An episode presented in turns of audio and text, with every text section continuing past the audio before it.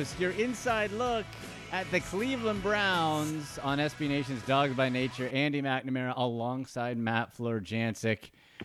Well, folks, it's uh, uh it's game two. Uh, I guess the good thing is it's um, it, it gets the Baltimore loss out of our mind. And Matt, I think I think uh, Krusty the Clown from The Simpsons summed it up best when when he said this based on what happened in the Baltimore game. What the hell was that? That's kind of what I thought. How are you doing, buddy? Yeah, I'm I'm right there with you, man. Um, doing well, uh, hanging in there, just like all of us are as Browns fans. Um, like your clip just now, uh, the one that popped up in my head was the, uh, I believe it was Vince Lombardi from one of the NFL film yeah. tracks. It was like, "What the hell is going on out here?" Right. That's exactly what I felt like. Um, Oh. uh, but there wa- was some sense of normalcy. We got football back. The Browns struggled. Right. Had a kicker miss two kicks and get Oh. replaced on a short week. By a bad kick, another So- bad kicker. I mean, technically we're back to normal. Well, Matt, I- I- I'll tell you because I joked around with people. It was like if the Browns would have come out and like shut out the Ravens forty to nothing, I would have been looking up to the skies for the sky to turn red and the four horsemen of the apocalypse. And I don't mean the Nature Boy Ric Flair coming down on the horses to end things because that's what it would have been. So that you're right that that is a bit of a bit of normalcy. But Matt, this was worse than last year's. This was worse debut than last year. Six points with that offense, with that group together. I didn't, you know, we said they were going to win. Is it surprising they lost? No. But, oh, man, ze- like zero offense, empty backfields. I, I could have kept Freddie Kitchens with that. Yeah, you could have. Uh, it was just not a great look for the offense. They were never really in a rhythm. Um, the only thing I could say is that the run blocking was solid. Yeah. Um, they did a fantastic job up front, the big guys, of clearing the way for, for Hunt and Chubb. And I know Chubb got benched because he had the fumble, and Hunt ended up running for more yards and whatnot. But still, 130 something combined yards between the two backs it is pretty good when you're going up against that specific defense. right. So uh, that was the bright spot for me. Um, they looked like they, no pun intended, but they hit the ground running. Hunt and Chubb did, and the offensive line did. Um, Baker looked like he was making quicker decisions, and things were going well. The interception was on a fluky play that happens to most quarterbacks. Deflections are just something you have to live with. Um, Yeah. not real sure what the hell KhaDarel Hodge was doing on that when the video appeared that he alligator armed the ball. Now, whether or not at full extension he would have been able to deflect it and knock it down incomplete, I don't know. It just it was one of those things that it looked like what we've seen for several years now where one thing goes bad, everything goes bad. And we have to find a way to break that because we're never going to get where we want to go if we can't. Well, it has to be broken tonight, and it has to be broken against the Cincinnati Bengals national stage Thursday night football. Wasn't that long ago, Matt? That that was Baker Mayfield's coming out party versus the Jets. I shed real tears, cried because it broke the Browns' record. The dilly dilly, the Budweiser fridge they opened, it was the start. It was supposed to be the start of our rise, and now we're here. It's Thursday night. It's Joe Burrow, Ohio's own, right? Heisman Trophy winner coming off the best college football season. Looked looked pretty good. You know, they lost, but but looked decent for a rookie in his debut against the Chargers. Um, this is it's it's never a, a must a true must win unless you're going to be eliminated from the playoffs. But Matt, uh, like if they lose to the Bengals Thursday night, like the Sharks will be circling and rightfully so. There's no they the Browns have Well- no business not not winning this game tonight. No business at all. No, I would agree with you there. And if you look at what's ahead for this team, it's not like it gets any easier. I'm not saying that Cincinnati is going to be easy at any stretch of the imagination, but when you look at what's on the horizon, I mean, they've got Washington coming up. They've got Pittsburgh, who looks pretty good coming up. Looks pretty good defending the run, I might add, because they shut down Saquon Barkley. Yeah. And I know that because I'm a, uh, he's on my fantasy team Ooh. and did not have the greatest of days when it came to running the Oh, football. That sucks. So that's the Browns' strength. So I'm really concerned about that game too. But not to get too far ahead, it's time to take care of business tonight. Let the chips fall where they may after tonight, but get that win and prevent Joe Burrow doing to you what Baker did to the Jets in 18. The coming out party. So Matt, we in order to figure out what has to be done tonight, we got to look back for a moment here. Get us on Twitter, by the way, folks. Let us know your predictions for tonight at AndyMC81 at Matt Florjancic, Instagram as well at AndyMC Sports and at Matt Flow Sports. So we look back. This offense, we were told, was supposed to be a variation of the Shanahan offense. We've talked about this a lot on the show. Kubiak, run focused, tight ends, play action, rolling out uh, wide open receivers because of those things. Where was that, Matthew? Where was that? I saw 10 freaking passes to Odell Beckham Jr. forcing it into windows. I looked at my watch. Is it 2019? Is it, eh, can I go outside without a mask on? Because that's what it looked like. It looked like last year where you were force feeding OBJ into nonsense passes and you were ignoring the run and everybody else. 10 targets for three catches. I've had enough. Come on. What what was that? Where was the yeah. rollouts? Where was the play action? Where was the time? Austin Hooper? You paid Austin Hooper how much money? You threw the damn ball to him twice? What? Come on. Yeah, nothing really made sense, but I think the telling quote from Baker Mayfield that kind of clarified things for me was when he said that's where his reads took him.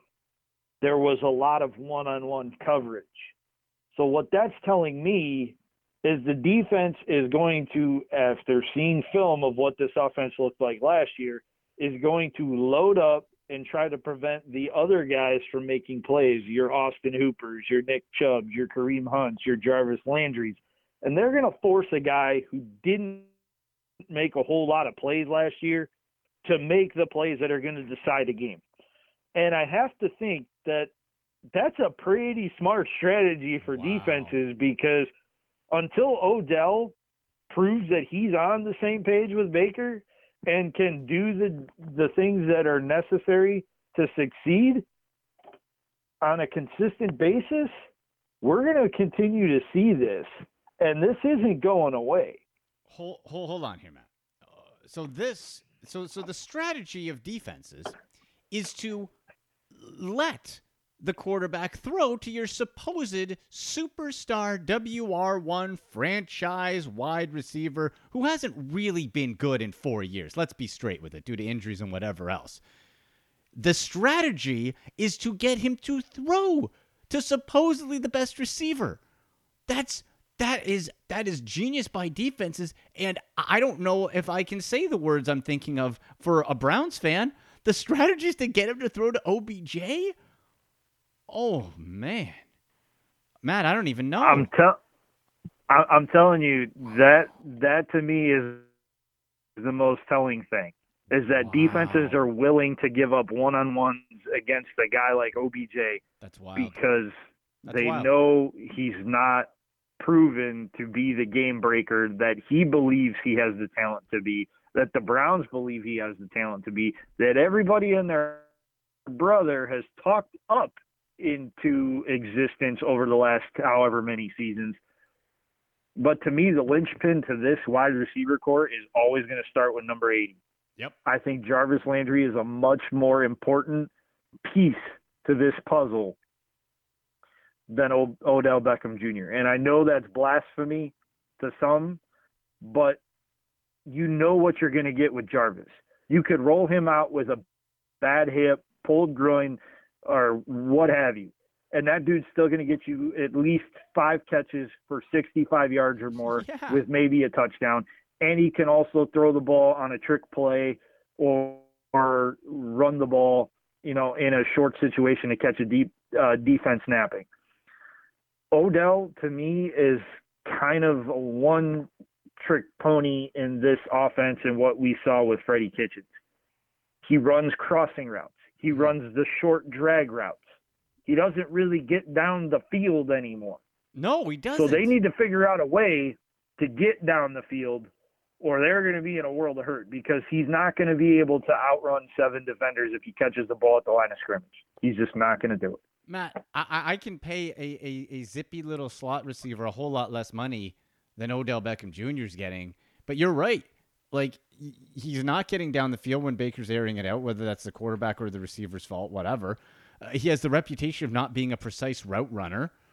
And the word's out as well. You can get in his head very easily. Those stupid penalties, putting them backwards, like he is a complete liability. Like I don't have an interest. Like this team, honestly, Matt, right now as it is, and there's nothing to say over one season and one game that it's going to change. Would be better without Odell Beckham Jr. In my opinion, because you got a whole lot of other places, and you could take that whole stress away of how to get it to him ten times. Like, hello, don't do it. And then for Kevin Stefanski to say, I don't think you were forcing him the ball, bro. Let's not start this way, man. I don't want to be going on another coaching search next year. You keep talking like that. You know, we've seen that before. Yeah, and I don't know that we would just be looking for a coach at that point. I think if this fails with Stefanski and the Browns elect to go to make another change, oh, I think no. we're looking at another. Yeah, and you know where I'm going with this. Oh. I think we're looking at another quarterback analysis. I mean, I told mm. uh, uh, we have a, a small group chat going on Twitter with some of our listeners from the doghouse, including Kelly and Donnie from Ohio, yeah. Fog from down south, and a couple others. And uh, I Brazil. put it out there yesterday that if they lose tonight, Cleveland radio tomorrow morning, when they're not complaining about tonight's result, are very. I would expect them to be talking about Trevor Lawrence versus Justin Fields versus the quarterback from North Dakota State whose name escapes me at the moment. Wow. Matt, you know what? It's it's and people say it's only week two. Okay, and there's lots of season left. Trey yes. Lance, that's the quarterback. Trey Lance, okay, but there's lots of season left, and I get that. But like you said, the schedule doesn't get any earlier. And if it's not now, like I'm not expecting this to be a super well-oiled machine, but I'm expected to see the type of strategy that is supposed to benefit this quarterback, which is play action, which is rolling out of the pocket, empty formation, and that weird punt thing. Like how, uh, like I, am I'm just I'm just beside myself here, as far as that then, was oh. a as Freddie Kitchens of a play right? call as I've ever seen. I mean, did they find one in I don't want to keep play? throwing dirt on the man because he's you know not coaching here anymore, but that was totally out of the 2019 playbook. And and, and we could have kept Freddie Kitchens if you if you wanted that. So tonight versus the Bengals, Matt. Okay. Um, so health. You mentioned Jarvis Landry didn't really practice this week with the hip, more maintenance than anything else. Um, now, Jedrick Wills, he was banged up practicing a little bit with the ankle. It looks like he will play, right? That's the indication uh, right now is that he and Conklin will play. Um, the reports already going out that Jarvis Landry is in the, is expected to be in the lineup. So those are good. Um, linebacker Jacob Phillips was declared out yesterday, so he will for sure Another not be out. Another um, one. Oh. Probably doubtful that Greedy Williams can get back on the field after a short week. Um, not exactly sure if you'd want him on a short field at the, or a short week at this point with a, another injury, um, and his his recent history with that not being so good. So it's a little bit of a mix. The offense should be fairly close to full strength, minus David Njoku. He um, looked really good, and now he's injured again. Banged up, but still, yeah, banged up, but still, you know, reasonably close to healthy at all positions. The defense just continues to get ravaged, and if Ooh. the front four don't get home against Burrow, I am really concerned about AJ Green and the tight ends in uh, Cincinnati's offense having a really, really good night. I mean, there's a reason why a lot of fantasy projections have AJ Green as being a must start tonight. Well, I'll tell you this: I, um, you, you can't discount Tyler Boyd too. I think he could have a big day. Maybe the the rookie Tee Higgins as well. Joe Mixon. Like if I'm Cincinnati, Matt, I'm not throwing anything deep. I'm dinking and dunking because then the front four can't get to you. And the linebackers are decimated.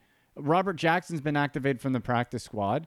Um, it's it's hodgepodge bits. I would hope we see more from Ronnie Harrison. I would really like to see a whole lot more of him and a whole lot less of of uh, Andrew Sendejo, number twenty three, who was a absolute embarrassment of a pro football player last week. That was disgusting. That was a disgusting display of incompetence by Sendejo. That dude should not be on the team, but you got to keep him because there's no depth. I want more Ronnie Harrison this week and to see there. But man, like, like wouldn't that be the smart strategy for the Bengals, Matt? Like, don't go anything deep.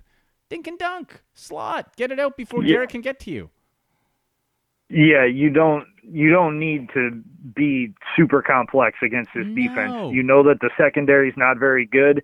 You run a couple crossing routes, and good. all of a sudden somebody gets tied up on the wrong play, and a ten yard slant becomes a fifty seven yard touchdown. You know that's that's kind of the book that's on the Browns right now. Is th- their defense is good enough to stop you on first and second down, but they can't get off the field. I mean, the Ravens were six of mm-hmm. eleven against this defense. That's not good enough. The No. front four needs to get home, and the uh, back seven need to find a way to make a play. Well, yeah, and and the other thing too, Matt. Funny enough, I think in my mind the only true superstar play Odell Beckham Jr. made was last year on Thursday night.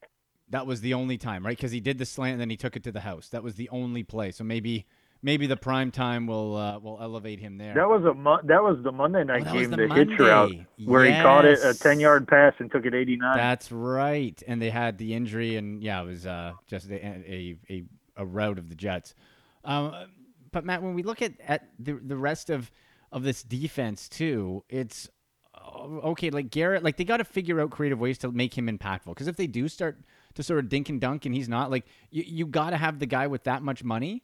He's getting paid, and the impact he's supposed to make doing something. Because he got the fumble last week, but you know, not many people can get to Lamar Jackson, but he wasn't like the Browns weren't even really close. Like you, you, you never really felt threatened. Like they gave Chase, but that was all part of their design to open things up for the receivers. Yeah, you. I mean, the game plan is simple to beat this team right now. Is just you you can have average receivers and make them look like stars. Yeah, This was the first game that I can legitimately remember Lamar Jackson targeting wide receivers with multiple throws early in the game. Mhm. It usually took them till last year till the second quarter to figure out to throw to the wide receiver. There was none of that hesitation against the Browns, and that is deeply concerning. It- yeah, it's it's shocking how how bad that offense was. You have to hope, Matt, on a short week that you just go with what the game plan was supposed to be. Like you got if if I'm if I'm the Browns right now, my strategy is you got to game and time manage this thing with the run.